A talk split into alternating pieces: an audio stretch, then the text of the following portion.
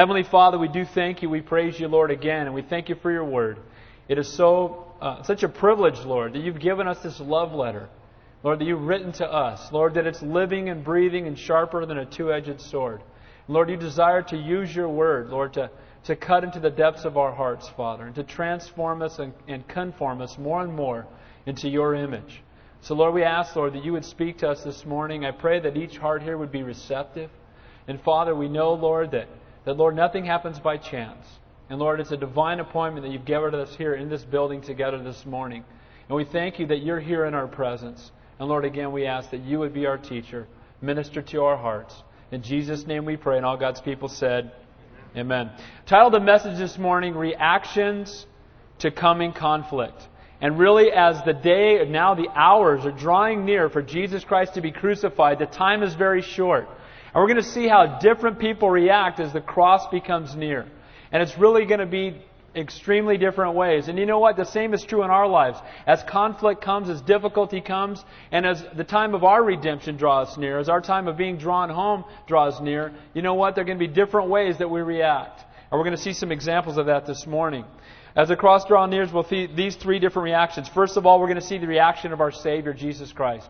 And what does Jesus do in times of conflict, in times of difficulty? You know, Jesus knew that the cross was before him. He knew the amount of torment he was about to face. He knew that he was going to be separated from the Father. He knew that the sin of all mankind was going to be placed upon him. And how did he react in the time of conflict as this cup of, of judgment, of, of our judgment would be upon him? This cup of suffering would be upon him. What did Jesus do? Jesus prayed. Now, then we'll look at a man by the name of Judas. And last week we saw that G- Jesus uh, spoke of the fact that he would betray him. And how does Judas react when conflict comes? Judas, rather than seeking the Father, seeks after riches. Instead of having an eternal focus and trusting in Almighty God after walking with Jesus for three years, he's going to instead put riches as being the most high focal point in his life. He's going to seek after wealth, and he's going to be willing to betray the Savior in a pursuit of wealth. So when conflict comes, what does he do? He seeks after worldly things. And then lastly, we're going to see Peter. And Peter, as Jesus prays, and as we see Judas betray him, we're going to see Peter deny him. And why does Peter deny Christ? Peter denies Christ because Peter makes the mistake of trusting in his own abilities and his own flesh. Peter was a man who boasted very greatly. And as he would boast, he would always boast in his own ability, in his own flesh. If we boast in anything, the Bible says we're to boast in the Lord. Amen? We have nothing to boast about. But we can boast in Him. We can talk about how great our God is, but we should never talk about how great we are. So then after that, we will see the result of our Savior's submission to the Father as He is beaten and mocked and scourged and accused in our place, and that He was willing to do it all out of His love for us. So we'll pick up in verse uh, 35. But just by review, last week Jesus prophesied of his coming death. He told them it was coming. He instituted the Lord's Supper, explaining the meaning of each of the elements. Remember that they had been celebrating Passover for hundreds and hundreds of years, and they didn't fully understand what those elements meant. And Jesus stood before them and said, This bread you've been breaking, that's my body. And this cup that you've been drinking, that's my blood. And he said, I will not, I will not have this feast until I have it with you again in heaven, in paradise. He predicted that one of his apostles would betray him. And remember how we saw the apostles just initially the response was a humble one. Lord, is it I? Didn't even know their own hearts. Am I the one that's going to betray you? And then just moments later, what did they start doing? Who remembers? Who remembers from last week? They started arguing over which one of them was the greatest. Can you imagine? Jesus says, one of you is going to betray me. Is it I, Lord? Is it I? And then before you know it, they start going, yeah, probably is you. Dude, I'm better than you. And before you know it, these guys are arguing about how great they are. And again, that's a, pride goeth before destruction and a haughty spirit before a fall, and that's surely true of Peter. Jesus then told Peter that Satan had asked for him. And after Peter boasted and said, Lord, no matter what you say, I'll, I'll, die for you. Lord, I, I don't care what Satan wants to do with me. He can try to sift me, but Lord, I'll never betray you. And the Lord said, Peter, you're going to betray me. You're going to deny me three times, even before the rooster crows. So let's pick up in verse 35 as we look at Jesus warning his disciples of the conflict that was to come. Verse 35. And he said to them, When I sent you without money, bag, knapsack, or sandals, did you lack anything? And they said, Nothing. Now, during the ministry with Jesus, the, the disciples had been sent out with special authority, and wherever they went, God had provided for them. And God had also protected them. And the, our Savior at the time was very popular as a rabbi, even from the world's perspective, because he did these wonderful miracles. And the, the Jewish religious leaders would not dare touch them. Nobody would dare touch them. So as they went out, they had nothing to fear. There was no conflict. They went out and shared the gospel or the good news of who Jesus was without compromise. They could go out and perform miracles and do wonderful things. And the, comp- the conflict was not there. But Jesus is now going to tell them that things are about to change. It's not going to be that way anymore. Verse 36. He said to them, But now, he who has money, a money bag, let him take it, and likewise a knapsack. And he who has no sword, let him sell his garment and buy one. For I say to you that it, that which is written must still be accomplished in me. And he was numbered with the transgressors, for the things concerning me have an end. Jesus quotes a messianic passage of Scripture in Isaiah 53, and he says, I will be numbered among my transgressors. Jesus is going to be numbered among the criminals. Jesus is going to face death. His life is going to, to conflict is coming. And so the hour had come, the situation would change radically, and we're moving into a whole new, new way of living. If they arrest me, they're going to arrest you, is what he's saying. If they persecute me, they're going to persecute you. If they're going to beat me, they're going to beat you. And it's amazing that these men that he's speaking of, every one of them would be martyred. And we know that John was, you know, put out on the island of Patmos, and and history tells us that he was boiled in oil but wouldn't die, and then they put him out on the island. But for the most part, these guys were all martyred. And just as Jesus was going to be crucified, just as Jesus was going to be mocked and beaten, so too would they. And he said, You know what? Things have changed, you guys. I'm going away. The ministry is going to be in your hands, and you need to be ready because there's going to be conflict on the other side. Verse 38. So they said, Lord, look here, our two swords. And he said to them, it is enough. Now, again, how do they respond to his spiritual discernment or wisdom? The same way that we often respond, the same way that we see the, the apostles before Pentecost respond virtually every time, from a physical perspective. He's telling them, be ready. Things are going to change. And they're like, Lord, we got two swords. Right, here we go. We're ready. Right? We're ready to go fight every battle. We've got two swords. And when he says it is enough, he's not saying that's an adequate number. When you look in the original language, what he's saying is enough about that. He's saying, you guys just don't get it. Okay, enough about that already. You don't fully understand what I'm trying to tell you. That what you're about to face is not a physical battle, but a spiritual one. You know, the Bible says in Ephesians chapter 6 verse 12. For we wrestle not against flesh and blood, but against principalities and powers and rulers of darkness of this age, against spiritual hosts of wickedness in heavenly places. It says in 2 Corinthians chapter 10, For the weapons of our warfare are not carnal, but mighty in God for pulling down strongholds. We are fighting a spiritual battle, not a physical one. God is not looking for the most yoked people. God's not looking for the biggest and the strongest, right? He's looking, the Bible says, the eyes of the Lord search to and fro among the whole earth, seeking one he can show himself strong on account of. And he's not looking for a, a, ability, but availability. He's looking for a broken vessel that says, Lord, I want you to use me. And we see that these guys are just not getting it. They don't understand that it's a spiritual battle, not a physical one. They're ready to rage war. But you know what? There's a lot of people out there raging war for their gods. But you know what? It's not about a physical battle. Nobody should ever be saved because we beat him over the head until they confess Christ. Amen? You know, the, the Muslims, you know, and I got no problem telling you that the Muslims are a tool of Satan. Okay? It's how it is. It's reality. Well, that's not politically correct, Pastor Dave. Well, it's not about being politically correct. It's about being biblically accurate. Amen? And the Muslims, how their whole faith started was they went around with swords in their hand and they put a sword up to your throat and they said, if you do not confess that Muhammad is a prophet and Allah is God, we're going to slit your throat. Had a lot of converts. Amazing how that works. You know, if you're going to die, you become a Muslim. And it's amazing to me that, that this re- religion that began with violence continues with violence. Now, we need to pray for the Muslim people because Jesus loves them. Amen? He loves them and He died for them and He desires to have a relationship with them. But Muhammad is not a prophet. And you know what? It's not about using a sword to draw people into the kingdom. It's kindness that leads people to repentance. It's the love of God and the grace of God and the mercy of God. And it's a spiritual battle that we fight, not a physical one. So now we're going to move on and see three vastly different reactions as the cross draws near. We'll begin by looking at our Savior. Look at verse 39. Coming out, he went to the Mount of Olives, as, well, as, as he was accustomed, and his disciples followed him. And when he came to that place, he said to them, Pray that you may not enter into temptation. Now, Jesus left out of Jerusalem, and it was his custom very often when he was there, he would go down. And when you think of the Mount of Olives, don't think of, don't, you know, it's not a huge mountain. It's not like Mount Sinai, right? It's a mount. It's like a hillside in a sense almost. And they'd go up the, the hillside, a short walk. They could walk up it, and they would go up there to the Garden of Gethsemane, and there the Lord's custom was to go there and to seek the Father's will.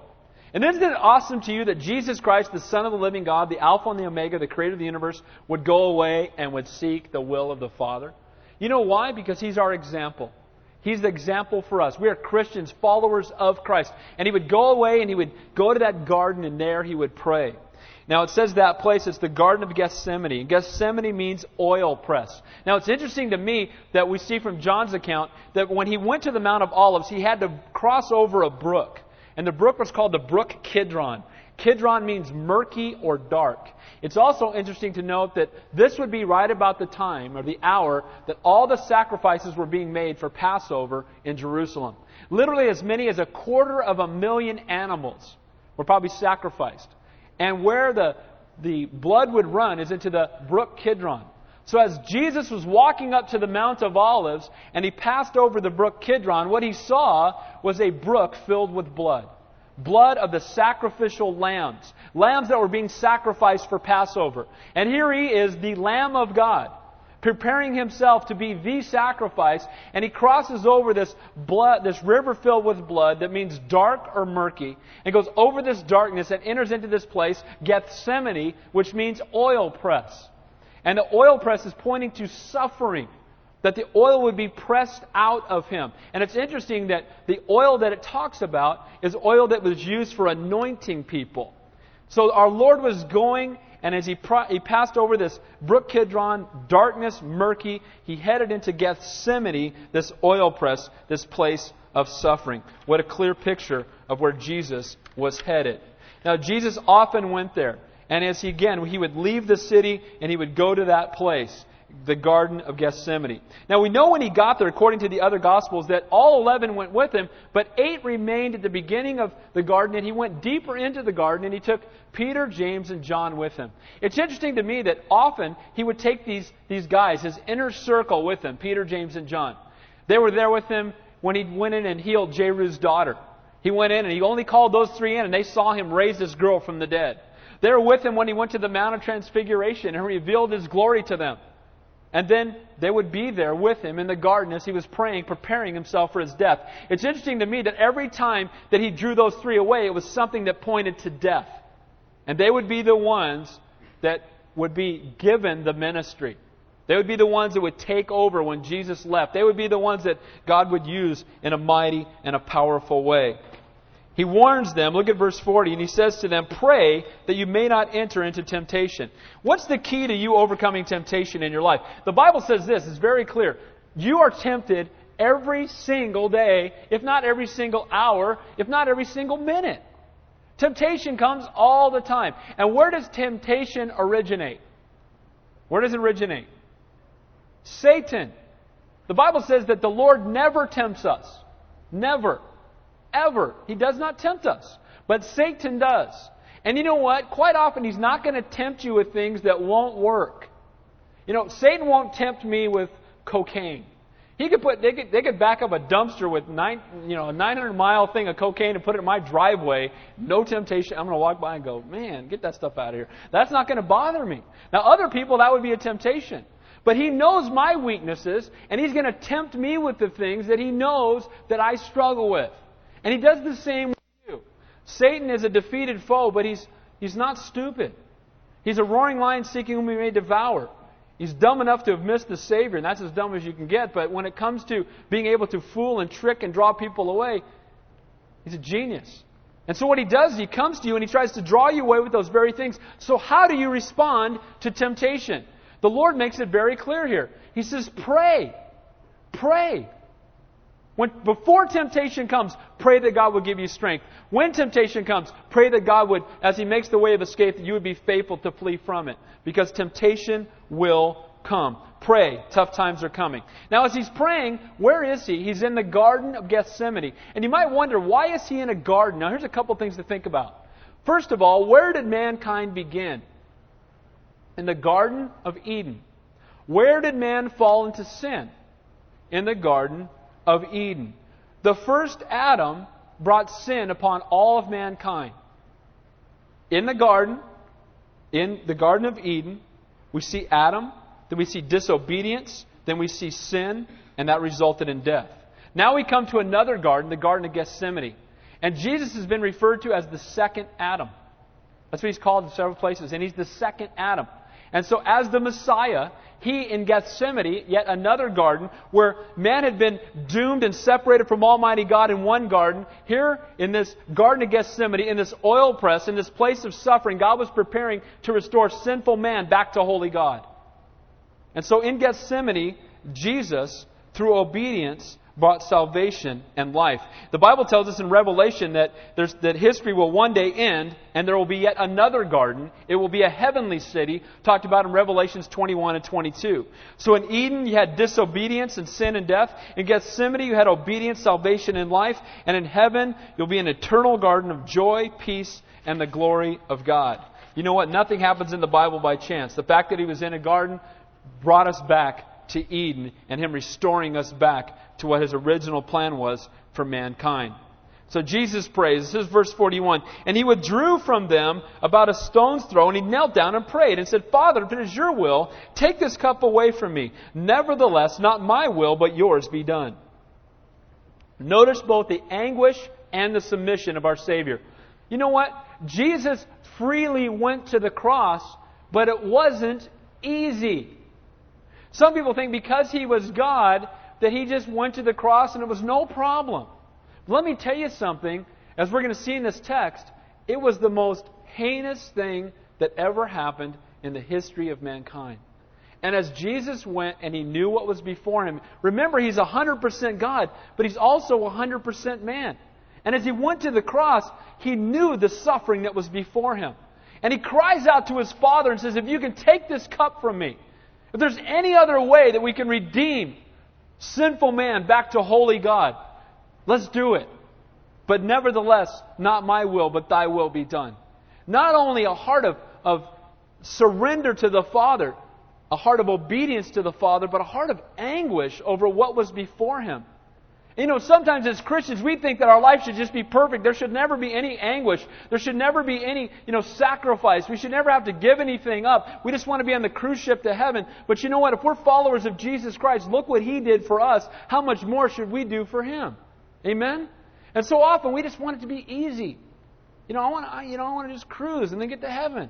I don't want to be uncomfortable. But our Savior said, let this cup pass from me. In obedience to the Father, he did this, but also he did it not just in obedience to the Father, but out of love for us. For he knew what was before him and he endured it. Now, I want to say this. His death was so incredible, and we talked about this many times. We'll talk about it a little bit today, but we'll talk about it in a couple weeks. His death was so incredible, I don't think we can even fully understand what he went through, and we won't till we get to heaven. No matter how horrendous we think it is, it was worse than that. We're going to see that as we continue on in the text. Verse 43. Then an angel appeared to him from heaven, strengthening him. It's interesting to me that in the midst of difficulty and trial, God sends a ministering angel. You know what? When we're going through times of difficulty and struggle and trial, and we cry out to the Lord, do you know that He's right there and He wants to comfort us in the midst of that? If you're here this morning and you're going through some real heavy duty stuff in your life, you're going through some difficulty, I want you to know that God wants to comfort you. Who is the Holy Spirit? He's the great what? He's the comforter. He comes to convict us, but also to comfort us. The Bible talks about having peace that surpasses all understanding. That can only come from God. Not peace that comes from understanding, the peace that surpasses all understanding. And here the Lord is crying out. He's the Son of the living God, but He's crying out to His Father, and a ministering angel is sent to Him. So too, as we cry out to the Lord, does He send those to minister to us. Verse 44. And being in agony, he prayed more earnestly. Then his sweat became like great drops of blood falling down to the ground. Adam fell in the garden. And the curse that he had, what does it say? What was the curse that happened to Adam in the garden? Remember, it said that there will be pain in childbirth. Right, Steph? days away. Pain in childbirth. And it also says that the man will toil in the ground and will, he will toil with sweat from his brow to provide for his family, to make bread. That he will toil and sweat will come from his brow. And that was the curse that came in the garden as the result of sin.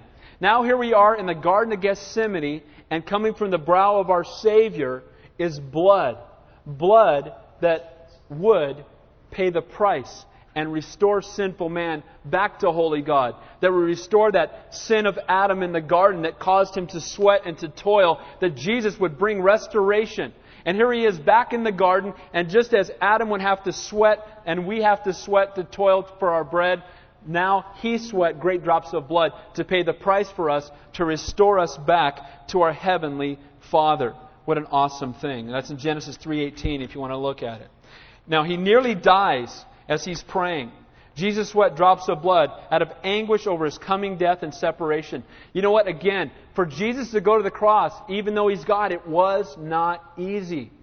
This was such a heavy moment in our Savior's life that he was praying with such anguish and intensity that he sweat drops of blood. Man, that's, that's prayer.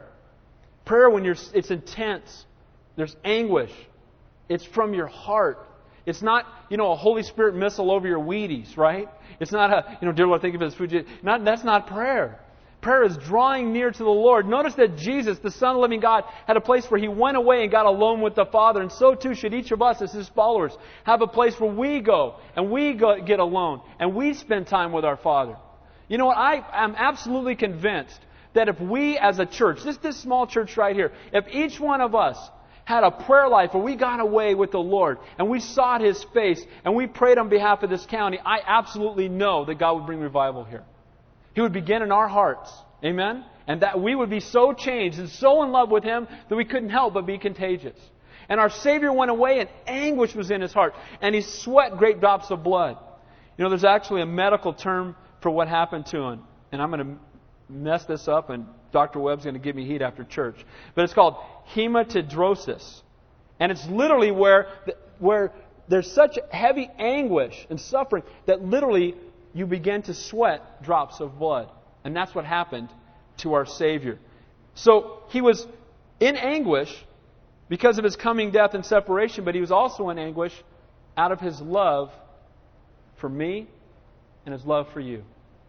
You know what? As he was in the garden, he was thinking about us.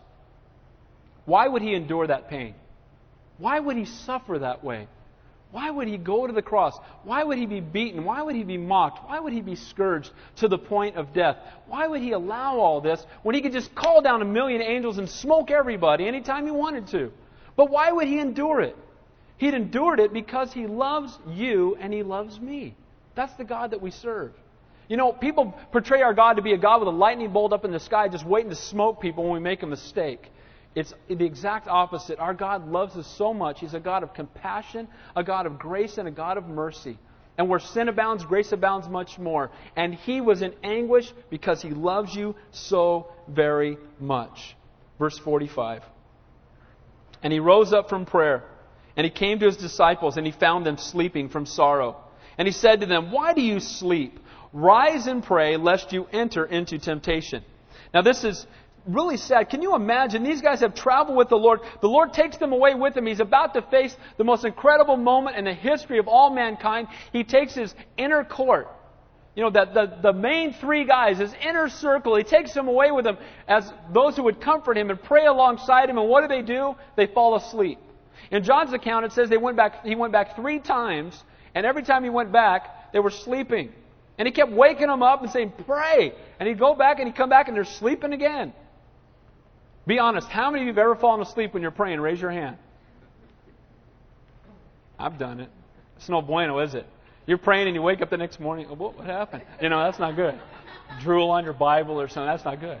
But that's what happens. These guys are napping when they should be praying. And you know what? It just broke our Savior's heart.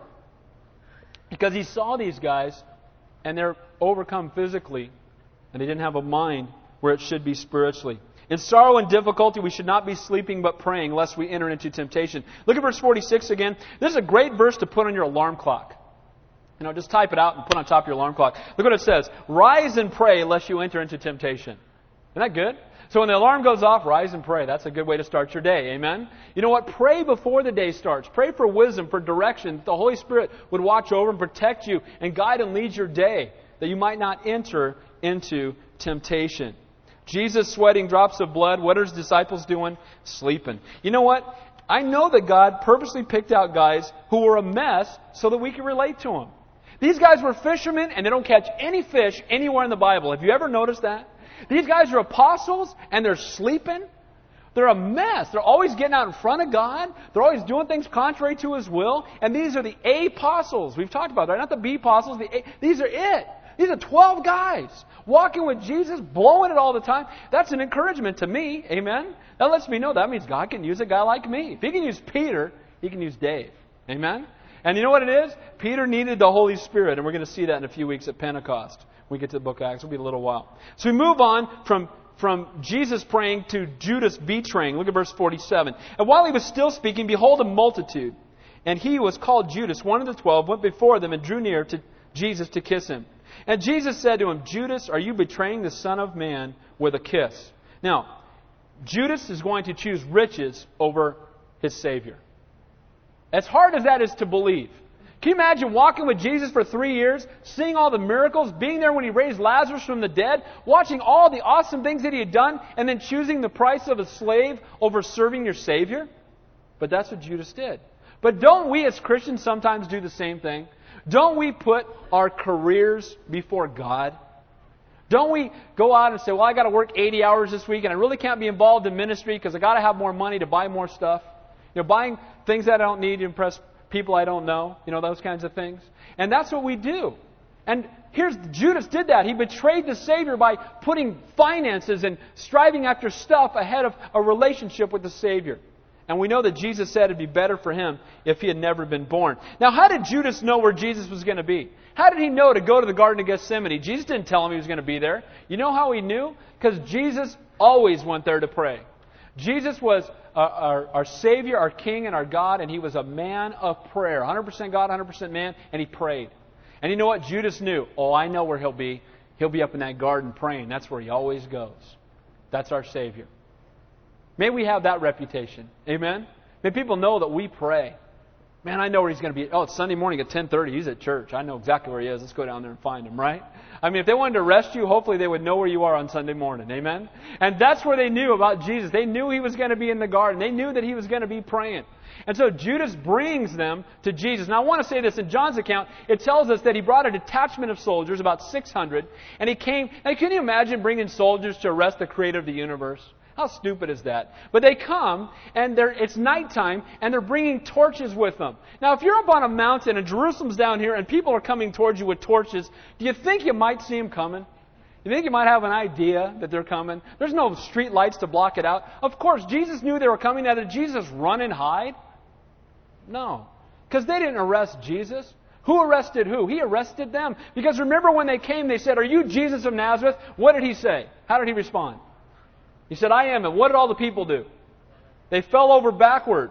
Now, I would think if I'm a soldier and I'm standing there with my armor on, and a guy says, I am, and I flip backward on my back, I'm thinking going home is probably a good option right about now. Or repenting, right?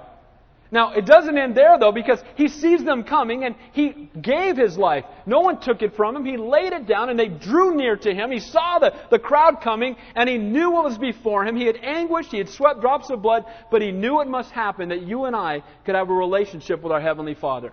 That's why he was going, because he loves each one of us. Look at verse 48. He says, He kissed him. Now, it's interesting to me that kissing in those days was a sign of, of reverence and devotion. Family members would kiss each other on the cheek, and disciples would kiss their teacher or the rabbi on the cheek as a term of endearment or devotion.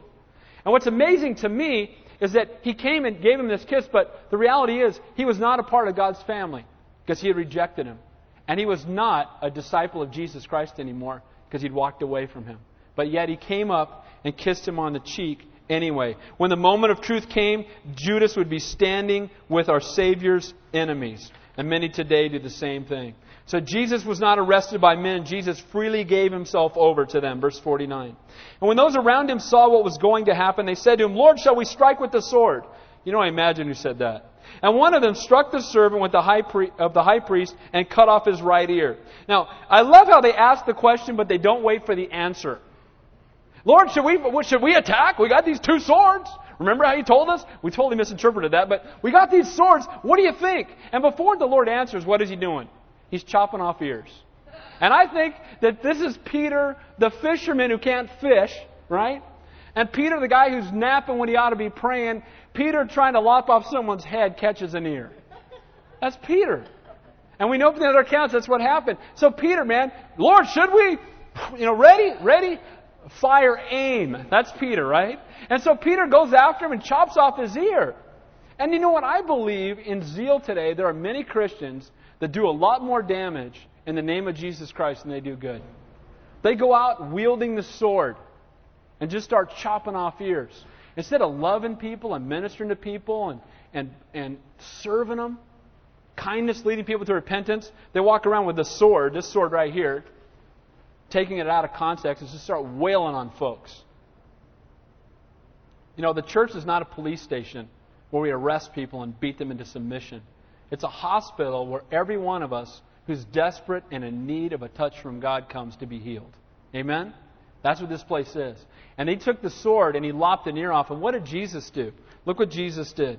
And Jesus answered and said, Permit even this, and he touched his ear and he healed him. And quite often, I believe the Lord's doing the same thing today. He's healing the wounds of ones who've been struck by an overzealous disciple in the name of Christ. Again, the sword is the word of God. In the wilderness, how did Jesus defeat Satan? What did he use? The word of God. Every time he tempted him, what did he do? It is written. It is written. Man shall not live by bread alone, but every word that proceeded from the mouth of God. It is written, Thou shalt not tempt the Lord thy God. Right? Jesus responded with the word. And he responded not angry, not cursing, not pounding on somebody. Again, zeal is a good thing, but it must always be tempered with love and truth. Truth without love is brutality. Love without truth is hypocrisy. That's why we must speak the truth in love. You stand on a street corner and you can shout truth all you want and blast people and tell them they're going to fry. That's not effective. Amen? I don't, man, if that's the way I'm going to turn out if I follow your God, no thanks. And in the same case, we can love people but not give them any truth, and that's just hypocrisy. That's why there must be truth and love. Both things. And Jesus was one who shared truth and love. Again, as I said about the Muslims, do they have zeal? Do they have zeal? Zeal. They have love. They have truth. No truth, no love, lots of zeal. That's a bad combination. Doesn't work. It's not effective. Verse 52. Then Jesus said to the chief priests, captains, and temple of the, and, of the temple, and the elders who came to him, Have you come out as against a robber with swords and clubs? When I was with you daily in the temple, you did not try to seize me, but in this your hour, this is your hour and the power of darkness. Now it's interesting. Jesus says, you know what? I was in the temple and you didn't do anything. When I was standing before men, this just reveals your true colors. But I just want you to know that this is the hour that was appointed before the foundation of the world. You're not arresting me. I'm submitting to the will of my Father. He's saying it's time. It's the hour of darkness. And isn't it interesting how many times people come at night when they want to attack our Savior? In darkness. They don't want to come out in the light. They don't want to deal with Jesus in the light. And you know what? That's why people want to dial down Jesus today because he brings a halogen light onto the sin of all mankind. Jesus prayed, Judas betrayed, and now we're going to see Peter deny. Look at verse 54. Having arrested him, they led him and brought him into the high priest's house, but Peter followed at a distance. Now, here's the first problem mistake that Peter makes. Peter had been trusting and boasting in his flesh. He said, Lord, no matter what happens to you, I'll die for you. And that's probably what he was thinking when he got the sword out and chopped off Malchus's ear. Lord, I'll fight for you. I'm ready. You know, from a physical perspective, I'm Peter, man. I'm, I'll do it. Let's go. When I think of Peter, I don't know for sure. I just kind of think of a big, husky dude with a beard, you know, some big rascally guy, man, you know, like, I don't know. And like some guy live in the woods somewhere. And I just think of him, you know, and he's just lopping off the ear of this guy. And now, you know, Peter's saying, I'll, I'll fight for you, Lord. But notice that when they take our Savior away, Peter is following what, does the Bible say? At a distance. He's following at a distance. There's no room for distant Christianity. There's no way that you're going to have an impact on a lost and a dying world if your relationship with God is at a distance. If, you're, if God is somebody that's far away from you, then you don't understand Christianity. To be a someone used mightily by God, your relationship with Him must be the most important relationship you have, bar none. Including your spouse, including your children. Above all else, it's Jesus Christ. He is the most important thing in my life. My, I love Him. I spend 24 hours a day, 7 days a week with Him. I desire to know Him more and more, and better and better, and deeper and deeper. How close is your walk? Are you following Jesus at a distance? Is Christianity something you do an hour a week? Well, I know I'm supposed to go. I've always gone to church. Probably should go. It's probably a good thing. Or is He your best friend? Do you have that intimate relationship with Him? Are you following at a distance? Are you walking in closeness with Him? How close are you? Verse 54. Now, when they had kindled a fire in the midst of the courtyard and sat down together, Peter said among them. Now, this is amazing. He goes from following Jesus at a distance to sitting with the enemy. That's what happens, you guys. When you start following at a distance, before you know it, you're in fellowship with the enemy. If you're not walking close to God and drawing near to Him, before you know it, you're hanging out with the world. Here's Peter, and he's seated around the fire. Why is he at the fire? Because it's a place of personal comfort. It's nighttime, it's cold outside, it's a place of personal comfort. And he goes where he's going to be comforted personally, not where he's going to draw near to God spiritually.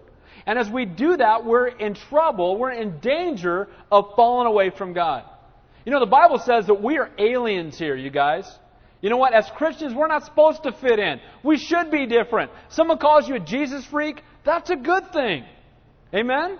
You know what? As Christians, and again, we should love people. We shouldn't be these, these brutal people. We should be loving and kind and gracious. And we should be so different in the way we love people that it blows people away. And so Peter instead is comforting himself by the fire. And as he comforts himself by the fire, guess what? As he's hanging out with the enemy, he's a wide open target for temptation. When you hang out with the enemy, you will be a wide open target for temptation. You want to know what kind of person you are? Look at the people that you hang around with. Bible says bad company corrupts good morals. If you're hanging out with the world, you're going to be like the world. If your best friends are unbelievers not walking with God, I guarantee you they're having a greater impact on you than you are on them if that's where you spend all your time. You need to be salt and light, and we need to seek after. The Bible says, Forsake not the gathering yourselves together, and so the more as the day draws near. As Jesus Christ's turn, return draws near, we should be gathering together more and more, not less and less. More and more. This is our family, you guys. When we come together, this is family. I love this. I love when we come on Wednesdays, whenever we do anything together, it's a blessing. So what does Peter do? He's wide open now. He's hanging out with the enemy. He's in a place of personal comfort. Verse 56. And a certain servant girl, seeing him as he sat by the fire, looked intently at him and said, This man was also with him. With who? With Jesus. As believers, how are they going to know it? How are they going to know that we're one of his followers? Because we've been with him. Remember how it says in, that, in the book of Acts that they marveled that they were untrained men, but they had been with Jesus. The only way that people are ever going to come after you and accuse you of being one of his followers is if you spend time with him. Amen? How do you become like him? You spend time with him. Verse 57. But he died and said, Woman, I, I do not know him. Whoa. Peter, I'll die for you, Lord. I, I, I don't know him. I'm talking in moments later. From I'll die for you to I don't know him. What happened? He was following at a distance. He was camping around the enemy's fire. He was no longer in fellowship. He was hanging out with the world. Temptation came and he fell. Look at the next verse, verse 58. And uh, after a little while, another said to him, You are also one, you are of them. But Peter said, Man, I am not. Of them is speaking of fellowship. They'd seen him with other believers. He had seen him walking with the apostles. So, how do people know that we're a follower of Christ? Because we spent time with him and we're hanging out with other Christians. We're gathering together in his name. Peter fears a young girl. And we know, look at the next verse 59 and 60, and look what it says there. Then, after about an hour had passed, another confidently affirmed, saying, Surely this fellow is with him, for he is a Galilean. Now, the only way they would know that Peter was a Galilean is because of his accent. They heard him speaking, they heard his accent, and they knew it gave him away. And you know what? Not only as Christians will us being with him be a reflection on our lives, and not only that, us being with other believers, but our speech will give us away, just like it gave Peter away. As Christians, we speak different than the world does. Amen? You know, most of you know I go, I still work only until January, Lord willing, but I go out on sales calls and I sit across from people and I'll be three minutes into a conversation, I'll stop and say, You're a Christian, aren't you? Well, yeah, I am. How'd you know? I could tell by the way you talk. I could tell. It was the Holy Spirit, but I could also tell by your speech. Your speech gave you away. You know, when other people curse and get, man, I could just tell by the love in your speech and the way that you spoke, there's something different about you. That's got to be Jesus. You know what? Peter's speech gave him away, and may our speech give us away as people who follow Jesus Christ. Verse 60 But Peter said, Man, I do not know what you are saying. Immediately while he was still speaking, the rooster crowed. We know from John's account that not only did he deny Christ, but in this case, he literally cursed him. He swore, I don't know him. He cursed, camping by the fire, following at a distance. He fell away from the Savior. Now, this to me is one of the heaviest verses in the Bible. Look at verse 61. And the Lord turned and looked at Peter. Can you imagine? You've walked with him for three years. You've stood up and said, Lord, I will die for you. And now, in moments, you've said, I don't know who he is. You've said, I'm not, I, I reject that completely. And now you've cursed and said, I don't know him in anger. And then you look up, and Jesus is being brought out by the, the soldiers are dragging him away, and he looks up, and Jesus' eyes look across, and they meet Peter's. Can you imagine? You know what? I'll be honest with you. I can to a small degree because I know when I sin, I just it breaks my heart. It kills me. There's times when I know it's sin if I do it and I do it anyway. How many of you can relate to that?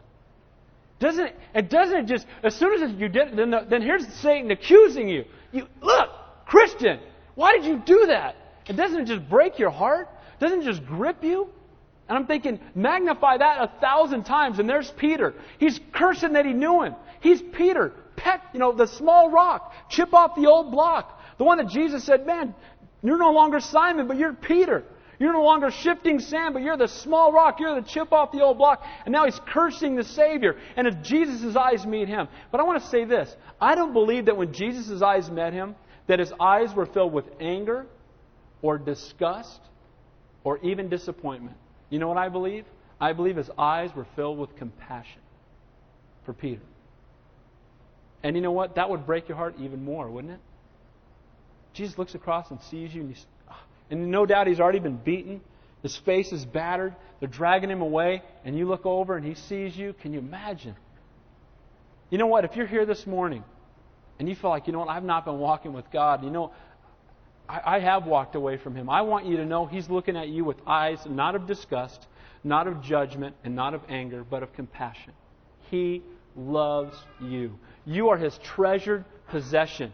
You can take a million steps away from God, and it's only one step back. He loves you so much. And he looked at Peter with eyes of compassion and love, his heart broken to see what he had done, but no doubt Peter's heart just destroyed. Look at the rest of verse 61. Then Peter remembered the word of the Lord how he had said, Before the rooster crows, you will deny me three times. So Peter went out and wept bitterly. Peter did deny Jesus, but you know what else? Peter repented. Peter went out and wept bitterly. His heart was broken. Why? Because he had sinned against his Savior. He had made the mistake of following at a distance, getting into fellowship with the world, falling into a place of comfort, denying his Savior. But now the eyes of compassion have met him, and his heart was broken, and he went away in repentance and wept bitterly. And you know what? That is what must happen for there to be restoration. There must be repentance. Amen? Before there can be restoration between holy God and a sinful man, there must be repentance. And we see here that Peter repented. Now we know that Judas went out and hung himself, but he did not repent. The Bible says it'd be better for him if he'd never been born. But Peter does repent, and we know that the good news is that God's not done with Peter. Amen?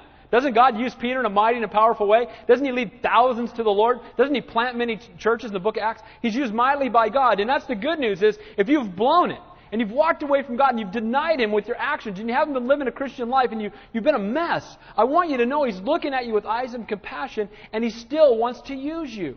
He's not done with you yet. Amen? He's not done. He still has great things. Aren't you glad Peter didn't just quit? Aren't you glad he repented? Because God still used him in a mighty and a powerful way. Love it that he went away. You know what it says? One of my favorite verses, too, in the Bible is Mark 16, 7, when Jesus rose from the dead. You know what he said? You know what they, the, the man said, the angel? He said, Go tell my disciples, and especially Peter, that I have risen. For three days, Peter's been broken and weeping and destroyed over the fact that he denied his Savior. And when Jesus was risen from the dead, who does he reach out to first? He says, Go tell my disciples, and especially Peter, that I've risen. What a wonderful God we serve. Amen? Peter's broken and tore up. Can you imagine that word coming to him? You know what? I saw an angel. He said, He's risen. He said, especially to tell you, Peter, that He's arisen. Can you imagine how his heart must have went from being broken to anticipation of seeing his Savior? We know that he ran to the tomb because he wanted to see Jesus. And here's the good news. If you run to him, he's waiting for you because he loves you. And if you've blown it, he's right there. He's a God of compassion, and He wants you to know that He's arisen, and tell especially you by your name, whoever you are, whatever you've done, He loves you. He'll forgive you. Where sin abounds, grace abounds much more. Let's finish up. Verse 63 Now, when the men who held Jesus mocked him and beat him, and having blindfolded him, they struck him on the face and asked him, saying, Prophesy, who is the one who struck you? And many others, many other things they blasphemingly spoke against him. So Jesus obeyed the Father, and what did it result in? A heavy duty trial. He was beaten, he was mocked. You know what it says in the Old Testament? It says he was beaten beyond recognition and marred like no other man. Now, what does that mean? That means that in the history of mankind, nobody has taken the abuse that Jesus took. Nobody. At the cross, you know these Hollywood pictures you see where Jesus being crucified and there's a little drop of blood coming down his face? That's not it. He was beaten beyond recognition. We've talked about this enough time this morning, but he was scourged, and scourging left most people dead. By the third or fourth lash, and he took 39, your, your organs were open to the, for just beating. You bled. Most people bled to death hanging around that stake. They beat him, they mocked him, they scourged him. He was marred beyond recognition. He went to the cross, his back was stuck against that hardwood. Every time he breathed in and out, it would rip and tear away at what was left of his exposed body. And why did he do that? Because he loves you. What a wonderful and great God that we serve. They beat him and they, they blast, they hit him and they said, prophesy. And can you imagine?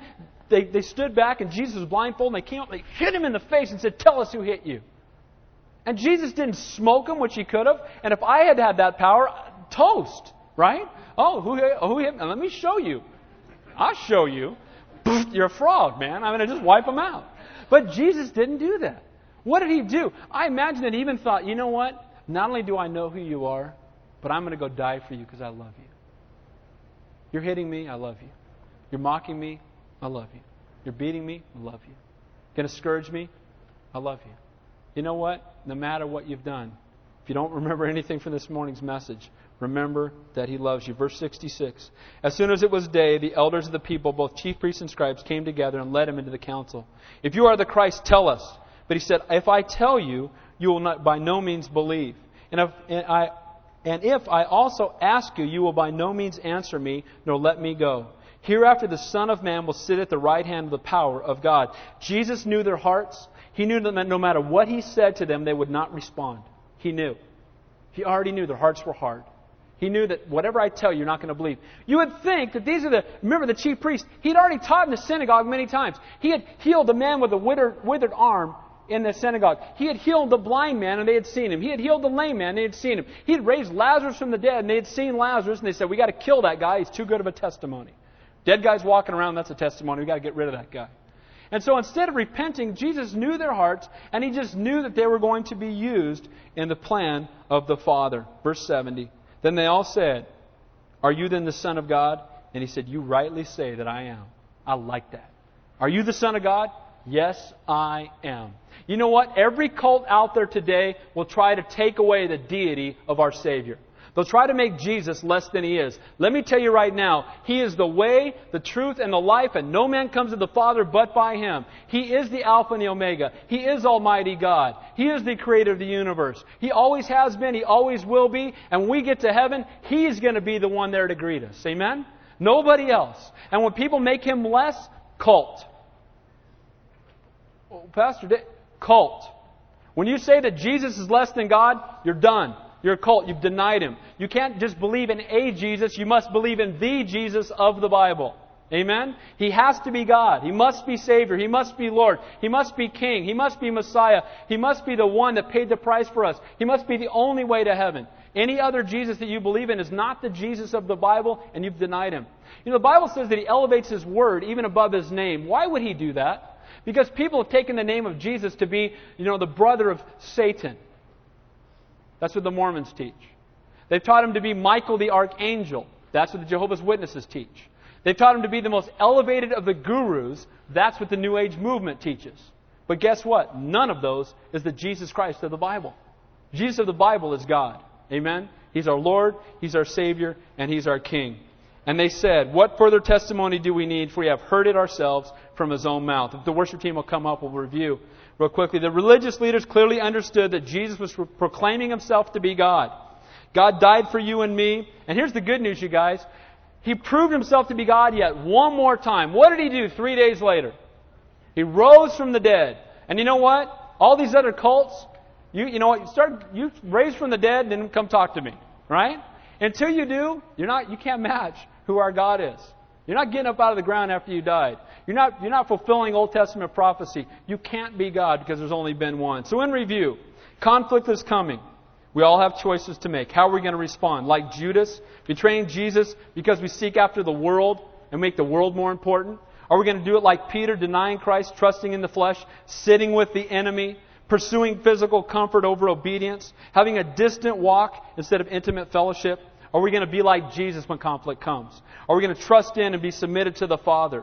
Are we going to bring our concerns to Him on our knees in prayer? And are we going to respond to His will in obedience? Remember, obedience and total submission to Christ will result in you being an alien here, and persecution will follow. I know that's not real popular to hear that at church. You live sold out for Christ, you're going to face persecution. But blessed are you when they will vile and persecute you for my name's sake. For so they did the prophets that went before you. You know what? If you're being persecuted, it just means God's using you. And isn't that a good thing? Amen? You're having an eternal impact. Let's pray. Heavenly Father, we thank you for your word. We thank you, Father God, for your love and your infinite grace. Lord, and we do thank you, Lord, that you thought about us on the cross. Lord, we thank you that the, the value of something is determined by what was, what was paid for it. And what was paid for each one of us is that you suffered and died that we might have eternal life. May not one person walk out of here without knowing for sure that they have that intimate relationship with you. Lord, if they've denied you or betrayed you or walked away from you, if they're following you at a distance, I pray, Lord, that they would know that you're standing right there with eyes of compassion, desiring, Lord, to draw them back into yourself. Lord, you're a loving, a gracious, and a merciful God. So, Lord, we love you. We praise you. In Jesus' name we pray. And all God's people said, Let's stand up and close the worship song.